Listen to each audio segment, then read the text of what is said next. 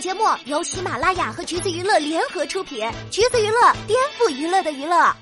Hello，大家好，欢迎收听橘子新鲜报，我是橘子君钓儿。大家还记得因为《姐姐二》实现口碑下滑的陈小云吗？最近啊，他又上了另一档真人秀。都说我和容祖儿分歌词时很绿茶，那我就直接自嘲呗，查过。都在问候我大半夜怼网友的言论，那是因为对方先骂了我爸妈。都说我有心机，只顾放出自己的美照，不顾其他人的表情，那是因为凸显漂亮角度是演员的职业道德。半个小时的内容，一次性回应了线上所有争议，素材是足够丰富，但是效果如何呢？呃，从目前的观众反馈来看，似乎是不咋地。而在第二看来呢，陈小云是再一次浪费了这个绝佳的机会，每个回应都在告诉你艺人公关的教科书式失误。他的第一个致命错误就是顾左右而言他。你说陈小云从口碑滑铁卢开始，有原则性的根本错误吗？比不上那些出轨、劈腿、冷暴力的恶劣，大多时候也只不过是性格呈现方面不够讨喜罢了。一开始，陈小云和容祖儿的争执虽然观点不同吧，也都是希望最后的表演能够更好。陈小云本身唱歌不行，想分到低音区，不想让整体的效果变差；而歌手容祖儿则认为低音区唱出味道更难，希望分给专业人士。虽说最后用上了宣泄情绪的方式进行撒泼打滚式沟通，被观众认为是在道德绑架。但是两个人在后续的沟通中也选择了直面交流，陈小云一个主动的拥抱，表示外界的抨击或者讨论都接受，以后也要学会多听听其他人的声音。容祖儿更是没把这件事放在心上，毕竟是历尽千帆的天后，这些对她来说真的只是小事而已。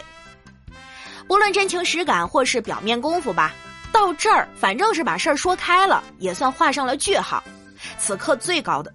此刻最好的公关其实就是保持沉默，网友的记忆并不长久，等这段风波平息便是。但是陈小云那边是怎么做的呢？先是有团队化妆师点赞吐槽容祖儿的内容，几天之后再有本人把容祖儿拖下水，说你们呀真的心疼祖儿姐姐，就多去她那留言加油打气刷热度什么的，真心话。这一次上节目，又是工作人员主动重提旧事，呃，借口还特别的荒谬。艺人闹出这么大的事儿，工作人员却表示一直都没时间问。陈小云则将一切都归咎于情绪不好，以及网友不该来辱骂爸妈，还火速删评论，所以呢就没有截图来力证这件事儿。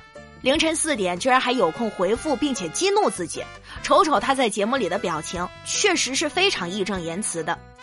但是给别人的观感就是他没有表现出一丝拖容祖儿下水的愧疚，好像都是普通网友先搞事情，把公众人物给惹火了的错。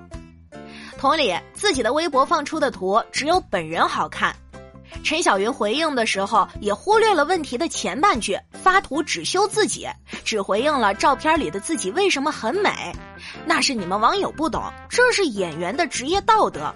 那这网友吐槽的点明明都是图片里的其他艺人都不好看吧？这逻辑怎么就被歪成了你美你有理了？他的绝大部分回应都是这个思路，没有一丝的自我反思，总能在别人身上找到问题，和另一个短处凑在一起，效果加倍，那就是表情浮夸，缺少真诚感。前面说合照的事儿，他边听边翻白眼儿，解释演员都要学会找角度。又是挤眉弄眼的强调自己真不算好看，宣传说他肯定会被网友骂凡尔赛，直接就用前面两，于是他又表演了一个花式翻白眼儿。明明争议在于没有考虑过其他艺人，最后却搞成了美美哒的讨论，这方向啊也是观众们没想到的。类似目的性极强的发言也有，造型师在那聊姐姐总决赛的妆发。突然，陈小云微笑着插话自嘲：“我也绿茶过。”聊到成团夜，希望团队为自己祈祷，不要挨骂。果然，陈小云皱起眉头：“开播前我就许愿不要被恶剪。”你瞧，果然表示心愿没有完成。员工开始纷纷提建议，让他别哭，学会闭麦。依然，陈小云摇头摆尾问道：“为什么不能哭？”大家都哭我没哭，肯定会被骂呀。员工也自然搭腔说网友难对付。最后以团队督促陈小云删掉社交软件而结束了这次聊天。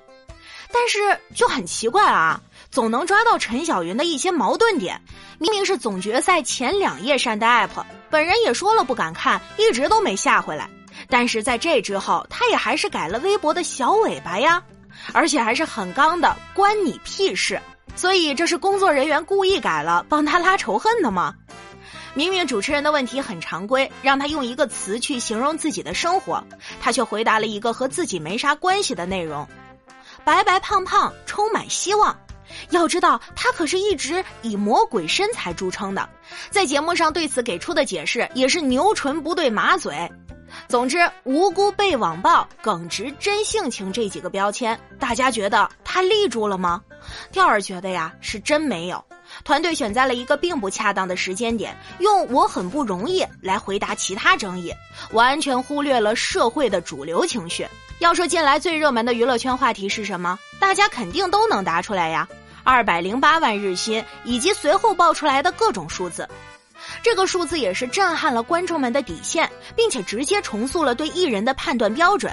你说你惨，工作好累又被网暴，那你不想想一天能挣多少钱呀？再惨能惨过那些为了一点点钱甚至过劳死的社畜吗？陈小云呢，又偏反其道而行之。在节目里用了大篇幅来记录自己的失眠夜，他说自己已经失眠了四个月。对的，你没猜错，果然归因于舆论带来的心理压力，再加上珍惜舞台才会有的焦虑。他说自己就是睡不着，对外界的一切还都特别敏感，哪怕之前训练了将近二十个小时，凌晨三点回去也是难以入睡，第二天七点开工还特别精神。听他这说法，不是短时间的问题。那为了克服失眠，总得做点啥吧？看医生、吃褪黑素、把睡眠环境布置的格外安眠，通通都没有。他说最有效的催眠方式是看书，但也就持续了那么一会儿，接着又开始做运动、唱歌、跳舞。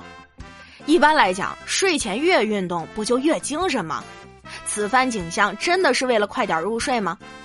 第二似乎能够猜想到这个逻辑，深夜睡不着，想着过几天就要总决赛了，女艺人不愿意浪费时间，即刻在床上翩翩起舞，哪怕被网暴也不影响她的努力，多么值得喜爱呀！所以呢，一般艺人睡觉前都会用毛巾挡住摄像头，不想让节目组拍到的内容也会特意躲开，而她却选择三更半夜在镜头下开始跳舞。而只可惜，他的这一举动并没有成功激起观众的正面观感，一波操作基本上都没有得到弹幕里的心疼。总结一下失败经验吧：首先，不专业的发泄式回应还不如不回应；第二，真诚很重要，放飞自我并不等于真性情；第三，公众人物要想观众缘那就请尊重打工人的现实生活。希望其他艺人也参考一下，可千万别步了后尘。啊，当然了，如果是想要黑红，那以上就都不作数了。感觉他现在是真的很不适合上综艺。好啦，今天的节目呢就是这样了。如果你想获取更多有趣的娱乐资讯，欢迎搜索关注“橘子娱乐”公众号，时髦有趣不俗套，就在“橘子新鲜报”。我们下期再见了。